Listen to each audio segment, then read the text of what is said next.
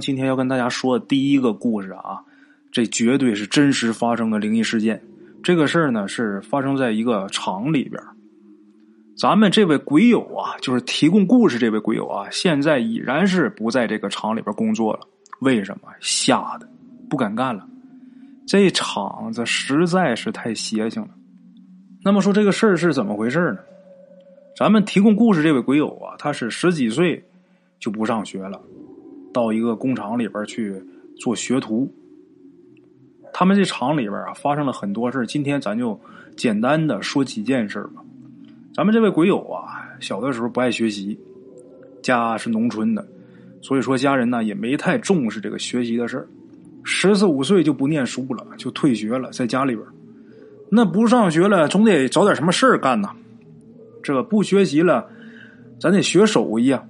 就这么的，这家里边就托亲戚啊，把他给送进他们市里边最大的一家国营的铝合金厂，到这个铝合金厂啊干这个修车学徒。因为这个铝合金厂里边这个用车很多，车坏他得有人修啊，他就跟着这个师傅啊学修车。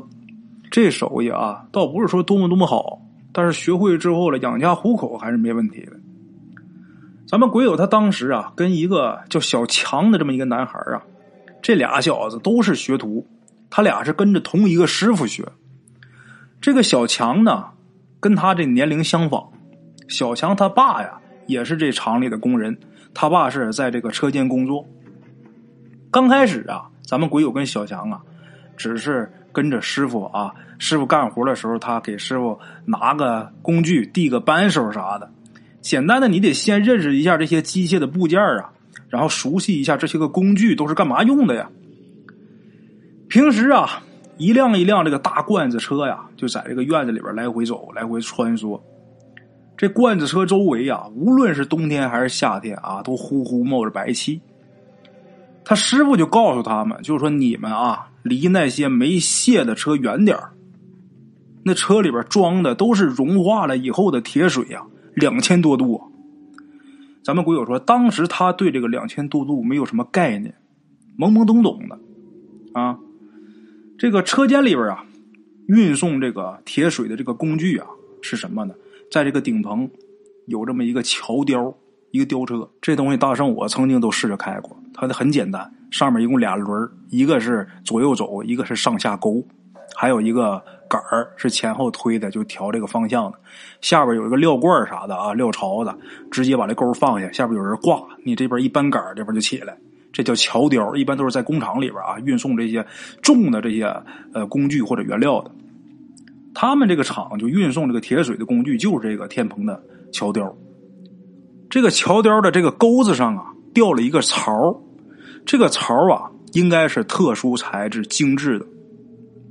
这个东西啊它不怕这个高温，正常啊这个桥雕下边是禁止有人在底下走的，可是就由于这个工厂管理松懈呀，好多工人呢总是怀着侥幸心理啊，经常在这个桥雕下面穿梭。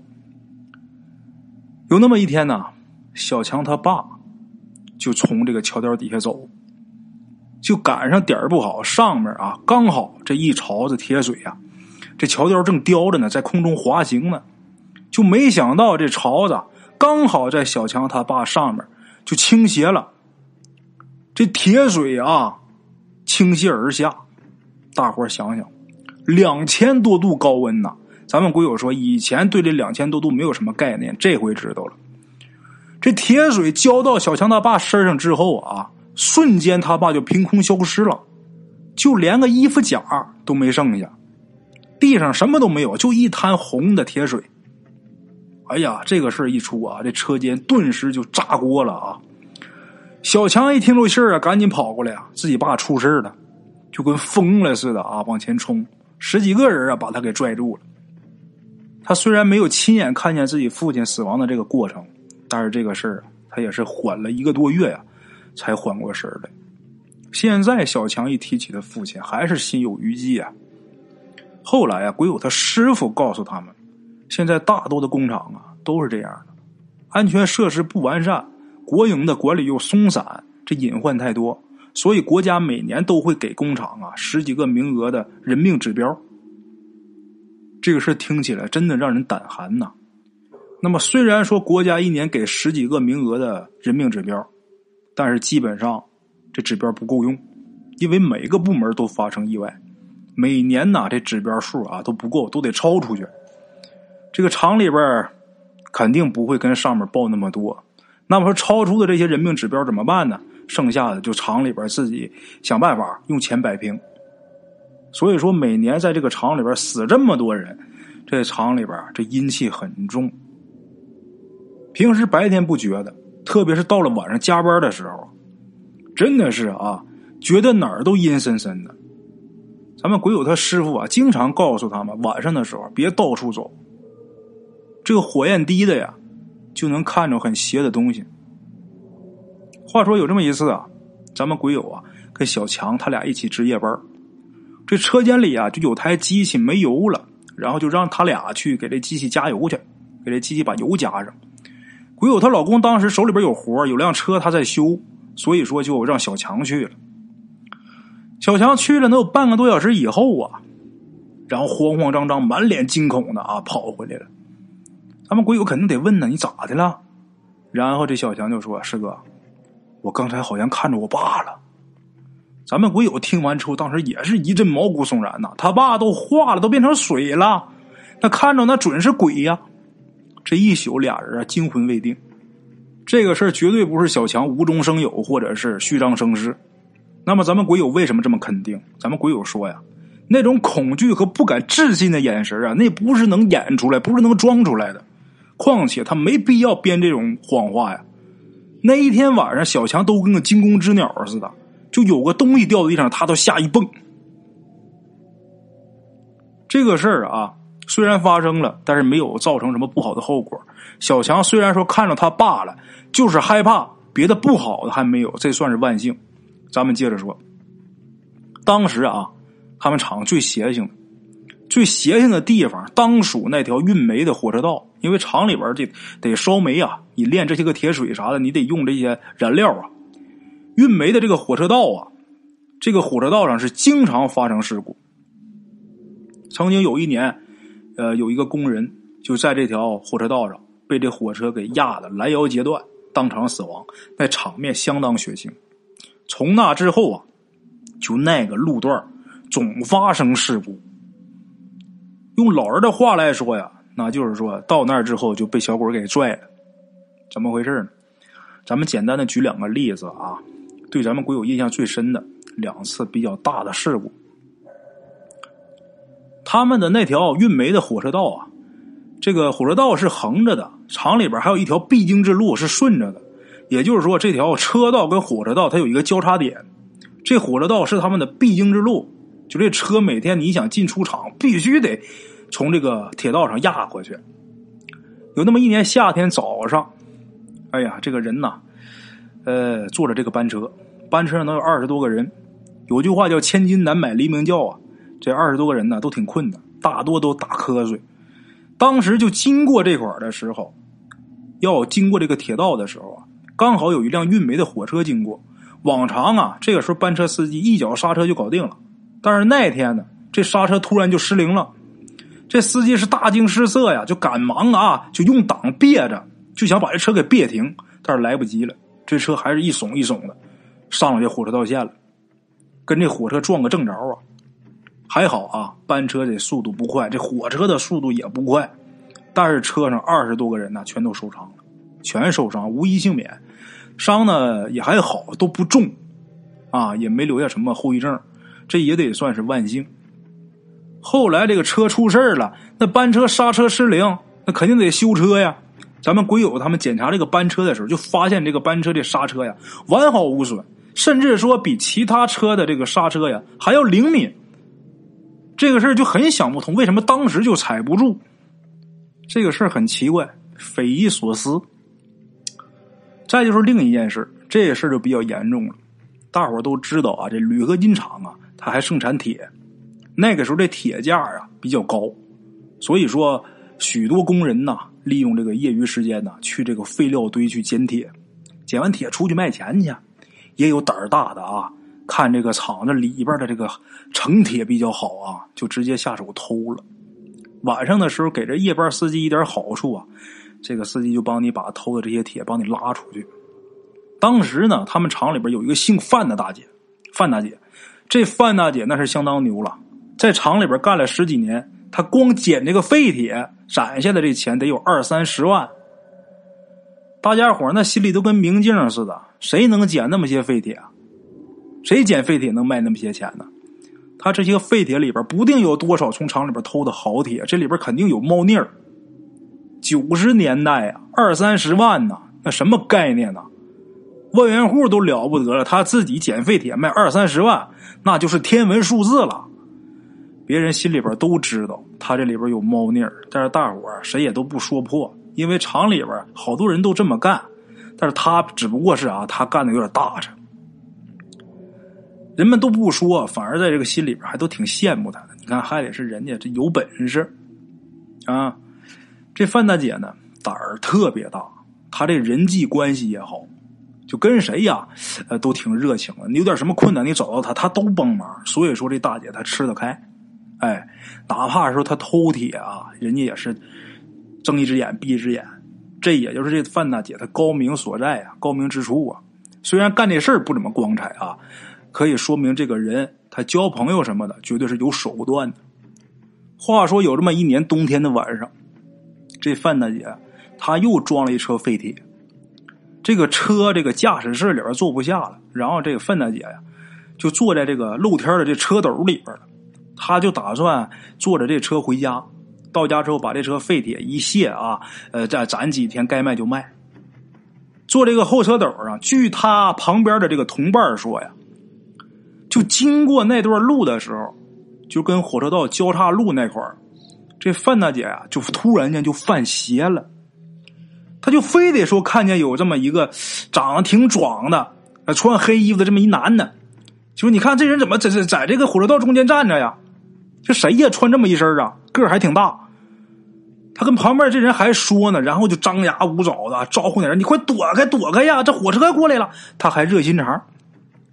但是那人啊纹丝不动，可是当时在他身边的这个同伴，就同样跟他在车斗里边的同伴，啥都没看着，就被他这举动直接给吓着了。范大姐就怎么喊，冲他那意思可能是他看见那个人呐没动，这范大姐一着急啊就站起身，这一站起身，脚底下全都是废铁废料啊，脚下不稳，这一滑，这人呐四仰八叉的就摔下去了，摔了一下，摔得挺重，看那架势，脑袋先着的地。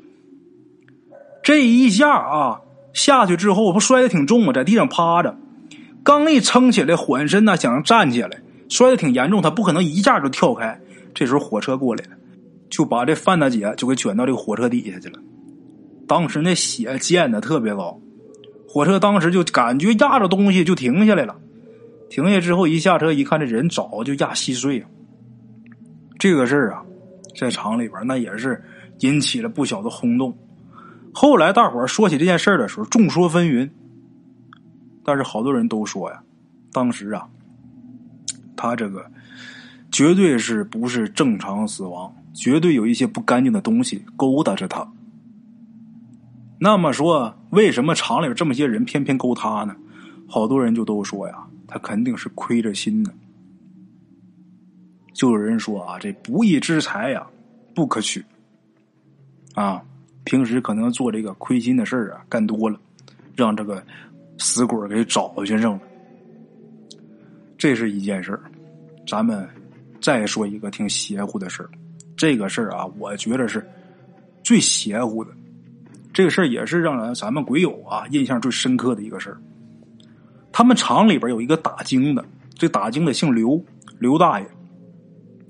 这刘大爷啊，当时是负责看管这个夜间这个砂石料的，60多岁，就身体比较硬朗啊，爱说爱笑的，人挺好，挺开朗的。这老头唯一的缺点是什么呢？就是太贪酒。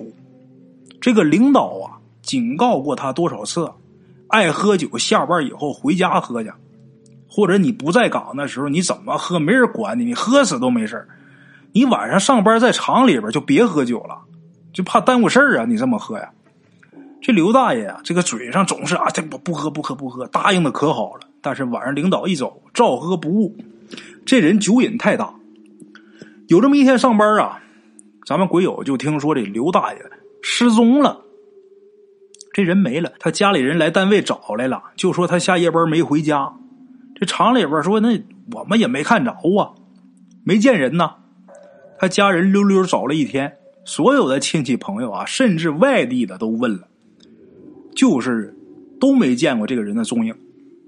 这一下这厂里边才重视起来，报警吧。警察接警之后来了，也是找了好几天，就是找不着。就这人活生生的就这么就消失了，活不见人，死不见尸。前面咱说小强他爸死了，还见一堆这个带着血的铁水的，红色的铁水的，这个人就凭空消失了，就不见了。那怎么办呢？没招啊，这事儿就搁下了，按失踪算。过了能有半个多月吧，有那么一天呢，其中有一个沙石料堆，这沙石料堆见底儿的，在见底儿的时候啊，这坑里边放沙石料的这坑里边露出一只手。在场的人呐，谁不害怕呀？然后这个厂领导一看这什么情况，赶紧吧，报警，警察来了，大伙厂里边动手帮着挖。等挖出来一看呢，这就是那失踪多少天的那刘大爷。那么说这可能是一场事故，那么诡异在哪儿呢？怪异在哪儿呢？这刘大爷他这右手啊，当时紧紧的握着这个酒瓶，两条腿盘着，就好像是生前啊就在这坐着喝酒是一样的。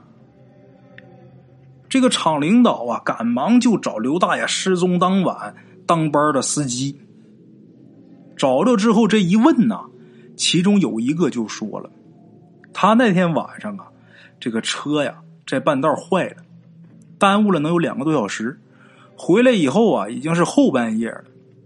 他看这个刘大爷屋里边这灯亮着，他也没进去打招呼，直接呀就去这坑里边把这车给卸了。那车是翻斗啊，到那儿一按键，这料就卸完了，卸完车他就回家睡觉了。那么说这个事儿是怎么回事呢？这是一场事故。这司机没看着这个坑里边有人，直接就卸料把这刘大爷给埋这坑里了。但是平时这个沙石料坑啊是不允许人随便靠近的。还有就是刘大爷啊，他为什么半夜跑这坑里边去，盘腿在那坑里边坐着，他怎么在那儿坐着喝酒？他跟谁在那儿喝酒呢？这个怪异的姿势啊就让人脑子里边浮想联翩，就认为这个事儿不是一个普通的事故。像这种事儿啊，在咱们鬼友他厂子里边比比皆是。你看着都是事故死亡，但是他死的就那么蹊跷，以至于咱们鬼友啊在后期，包括现在啊，就明知道我自己是个修车的，不可能有什么危险，但是他也辞职了。因为他知道啊，在这种厂里边啊，年年这么死人，年深日久啊，肯定多多少少对这里边活人会有影响的。不管是运势啊还是什么，你说哪天万一要是一倒霉，没准啊就被这些死鬼就给拉过去了。所以说咱们鬼友现在啊就不在那儿干了，我有这个手艺啊，出去到哪儿我都挣一份钱，什么国营不国营的，这年头咱说哪儿挣钱就在哪儿干呗。所以说呀，咱们鬼友啊辞职出来了。啊，好了啊，这是咱们今天的第一个故事，大成给大伙儿口述的这么一个真实的灵异事件。接下来呢，大成给大伙儿说咱们今天的第二个故事。这个故事的提供者那岁数可大了，咱们得叫爷爷。这老爷子啊，在他小时候啊，经历过这么一件事。他小的时候啊，他有一位奶奶，他奶奶那年可90多岁啊。有这么一天呢，这个他奶奶这老太太呀，在地上走着走着呀，就摔倒了。那么咱们大家伙想一想，这位鬼友啊，咱们得叫爷爷。你说他小时候的事儿，那得是多少年前呢？那个时候他们家屋里边这地都是土地，不像现在啊有这个地砖地板呢，有水泥，没有就是土。虽然是土地，但是这土地很平，拿砖什么砸的很实。所以说这老太太就根本没有被什么东西给绊着，这人就倒了。倒了之后啊，老太太也没怎么着，这体格挺硬实啊，扑了扑了站起来没事。当时啊，家人也没当回事，一看没事就得了吧。谁知道啊，当天晚上这事儿就来了。那天晚上天刚擦黑，就他们一家啊都坐炕上吃饭，这外边啊之前一点风没有，突然间这个窗户纸啊就呼啦呼啦一阵响，过去那窗户都是贴纸的窗户纸啊，呼啦呼啦一阵响，就好像是刮了一股强风，但是它不是风，感觉好像有人往这窗户上扬了一把沙子，就那个声音就把他们这一家都给吓一跳。等这声音过后就一点动静都没有了。吃饭吧，吃完饭以后啊，咱们鬼友还有他妹妹那时候小啊，他俩收拾这碗筷，然后他奶奶呀也说要帮忙，可是这老太太呀就是起不来身了，也不知怎么就突然间像来病了似的。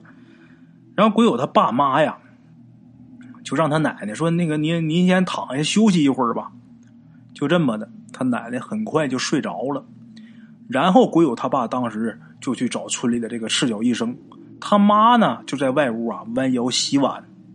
当时这个天都黑透了，过去也不像现在啊这个灯一打通亮，过去点的油灯，就这个外屋这个油灯的这灯光特别昏暗。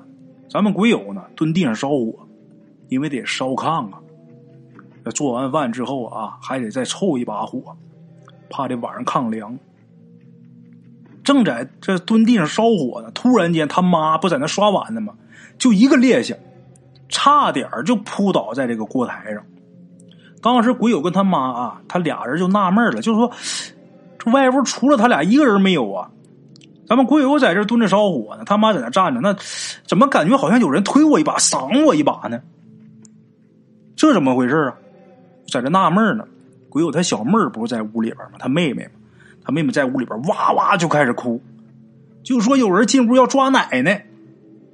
鬼友跟他妈赶紧就是进屋去哄他去，不知怎么就哭了，赶紧哄啊。哄孩子的时候啊，鬼友跟他妈就看见了，鬼友他奶奶这老太太这脸色啊就变得啊特别的苍白。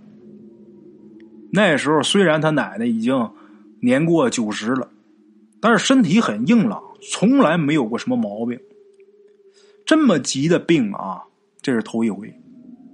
鬼友他妹妹就哭得很厉害，谁都哄不好啊。正在这个时候，鬼友他爸领着村里边这个赤脚医生回来了。这大夫又是给号脉啊，又是翻他奶奶的眼皮啊。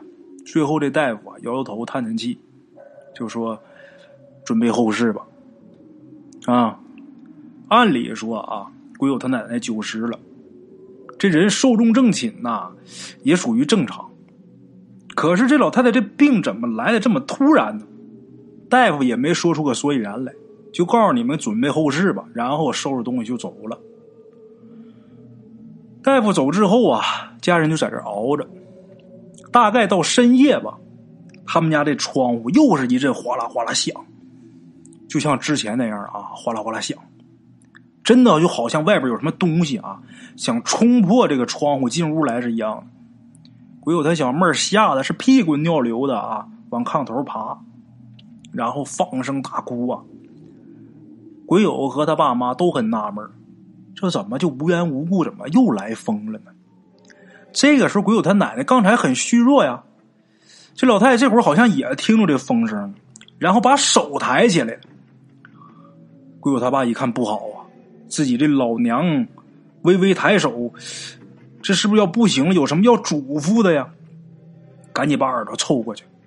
凑过去之后啊，鬼友他奶奶就说一句话，当时这个说话这声音挺大，鬼友也听见了，鬼友他妈也听见了。老太太说什么呢？我时候还没到啊，关门啊！老太太说这么一句话，我时辰还没到，关门啊！鬼友他爸一听啊，赶紧就把地下这门都给关上了。当时他们家里边这房子是很古老的那种木门呐，两扇门往一起对的，这门就算是关好了也有一个大缝子，这小猫小狗的就从这门槛和门这个缝啊就能钻进来。鬼友他爸啊一听他妈这么说，就觉得这事儿不好，把门关好之后直挺挺的就拿着自己这个后背就顶着这个门。鬼友他妈还没明白过来怎么回事呢，那股邪风又来了，这回吹得可大，呼呼的吹的这个门窗哗啦哗啦响。咱们鬼友搂着他妹妹不敢吱声啊，鬼友他妈趁这机会啊告诉他爸你躲开，一把把这门给拽开了，然后跑到外屋啊，外屋不有菜刀吗，拎着菜刀又回来了。他爸赶紧把门又顶上了，他妈拿着菜刀在这屋里骂骂咧咧的啊。鬼友说也不知道当时他妈骂的是谁，这风是一点没小，就在他们家这门口打旋儿，这土都从这个门槛啊往屋里边涌。鬼友他爸当时就喊啊，我砍死你，谁敢进来我就砍死谁。鬼友他妈也骂呀，一边骂一边使劲拿这个菜刀砍这个门槛子，然后上炕又对着窗户砍。鬼友跟他妹妹都吓傻了，这什么情况啊，俩孩子不敢挪窝。那时候房子老房子嘛，四面漏风啊，鬼友就觉得这脚底下往上冒冷气呀。折腾了好半天，这风可算是小了。虽然说风小了，但是鬼友他爸妈没敢放松，让鬼友跟他妹妹，让他俩啊看着奶奶，俩孩子是一人坐奶奶一边，咱们鬼友岁数稍大点，拽着他奶奶手。鬼友他爸一直是顶着门，他妈一直是拿着菜刀守着窗户，一个看门一个看窗，一直到鸡叫啊，这时候鬼友他爸妈才算是松口气。鬼友他爸就土灰着脸呢跟他妈说呀，看情况吧，不知道咱妈能不能挺过去啊。鸡一叫天一亮，鬼友他爸呀就要去给鬼友他姑姑，就是他爸的姐姐，给他送信儿，就说你都来吧，这老太太估计是要不行，准备要去送信儿。结果呢，鬼友他奶奶这时候却醒了，而且气色很好，就跟这个刚睡醒是一样的，丝毫没有昨天那种魂不守舍的那个状态，精神状态特别好。这一看没事的，全家都高兴啊！啊，做早饭吃早饭吗？吃饭的时候啊，鬼友他奶奶就说呀：“昨天晚上你俩受累了。”这时候鬼友他爸还有鬼友他妈呀，才敢提这茬，才敢问，才敢说，就说妈，这到底是怎么回事呢？